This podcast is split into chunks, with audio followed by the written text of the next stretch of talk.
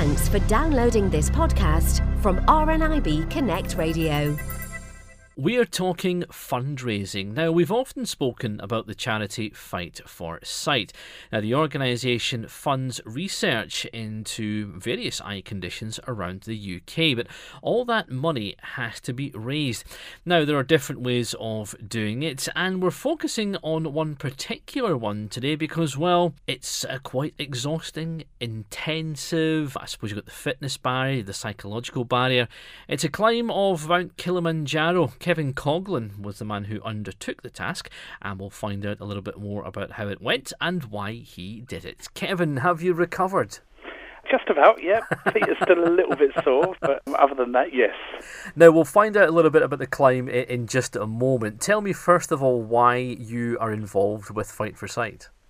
So we're involved with Fight for Sight because of our son Jackson. He's now eight years old and he has the condition Leber's congenital amaurosis. And Fight for Sight have been there from the very start with us and have helped guide us and, and you know, helped to reassure us everything's kind of happening in the right direction. But, you know, on a day to day basis, he has to do things differently. He's studying Braille at school. So everything he does is via Braille. All his maths work, all his English work. He's having to work a little extra harder each time to make sure he's staying on top of what he's doing. And you know, thankfully, because he's a a smart lad and a, a, bright boy, he's he's doing exactly that. Fantastic! You've raised money for the charity. How did a climb of Kilimanjaro come around? Done several things over the years for Fight for Sight. We've climbed Snowdon, we've climbed Scafell Pike, we've put on fun days and had a, an amazing time doing so. But I wanted something that was a challenge that made me feel that I was actually putting myself through a huge test.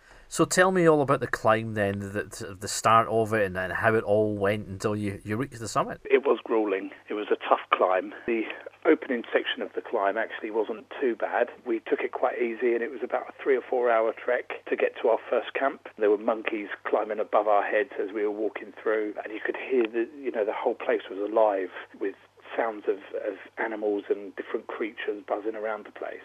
And then our wonderful guide, Makeke, absolutely lovely guy, he said, in no uncertain terms, today was easy, tomorrow not so. so the next day we were actually travelling for around seven and a half hours of walking. We left our camp. The camp was at 2,750 metres above sea level and headed off to the next camp, which was 3,500 metres above sea level. Is it like a, a path you follow up the side of the mountain? Yeah, it's quite well defined. I mean, there's lots of routes up Kilimanjaro, and we decided to take the longer route because the success rate of, of taking a longer route means you're acclimatized to the atmosphere and the lack of oxygen. It just gives you a better chance of actually making it to the peak. So tell me about reaching the top. What was that like? It was scary. I mean, we were woken up at half past 11 at night and we had some porridge, which I barely remember eating. we had a cup of tea, and then everybody was dressed and ready to go. It was grueling. And then you set off into the pitch black. Everybody has head torches on, but all you're doing is looking down at the ground in front of you, watching your step and, and making sure you're not going to trip over anything. But all you can see is the heels of the person in front of you moving left and right, left and right. They have a name for it. It's called the Kilimanjaro Zombie Shuffle because everybody has their heads down. You've got a spotlight on the ground the size of a dinner plate, and all you can see is that. Then all of a sudden you'll stop because somebody has to clamber over some rocks, and then you start seeing things. So not not hallucinating, but because of the shadows and the way everybody's moving, lots of people had sticks to help them walk. All of a sudden, you'll see a shadow of a stick on the rock, and you'll think it's a rail. And I tried to reach out several times to try and steady myself and realise that it's just a shadow. There's nothing there at all. And then we arrived at Stella Point, I think just after seven in the morning. It took our breath away. Not just because it had been hard work and grueling to get to that point, but just because we knew from that point forward we were only 45 minutes walk from the very peak. We'd made it to 5,685 metres, which was just mind blowing in itself. I took a selfie at Stella Point, and my hat, my woolly hat, had frozen to my head and it, it, I just, it, it would not move. I, I, I, was trying to move it, and it just would not go. We were actually fortunate. We'd taken a little longer than some of our other climbers that we were with, but in doing so, we actually avoided all of the cloud. So we had uninterrupted views of the ice towers, the drop into the actual volcano itself. You know, we, we had uninterrupted views of all of that. I think the first thing I did was shed a tear, just knowing that we, you know, got to that point. And then my head started kicking back in, and I mean, at this point, you're at 50% less oxygen. Um, so, you know, your, your kind of head's all over the place. A slow kind of dull thud in your head, like a headache coming on, but not quite there. And then we got to the top, sat on the rock, which is just underneath the sign to say you're on the top. And we had a picture of Jackson, and we did our Blink, Wink, Think, which is a campaign that Fight for Sight are running at the moment, where you cover one eye and have a picture taken.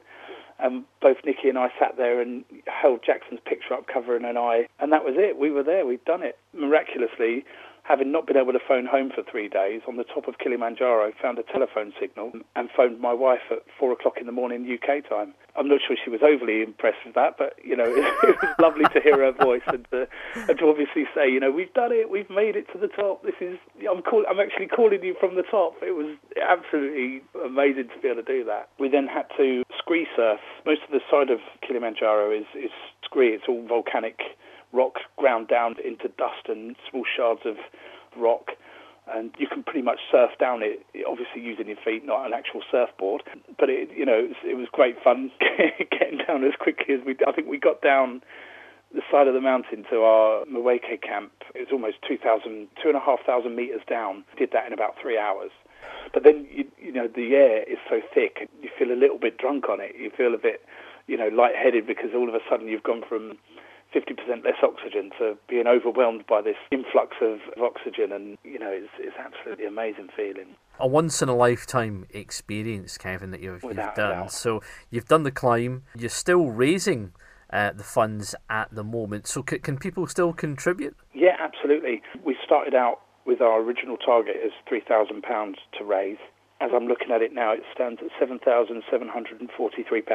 So if you go to justgiving.com then put forward slash Kev dash and dash Nick N I C dash Coghlan, which is C O G H L A N. That will come up with our page. Every little helps, so it doesn't matter how much you can afford to give. Just please try and find some. Kevin, congratulations on the climb and best of luck with the fundraising. And thank you for telling us all about it on RNIB Connect Radio. No worries. Thank you very much for having me. For more downloads like these, visit rnibconnectradio.org.uk slash podcasts.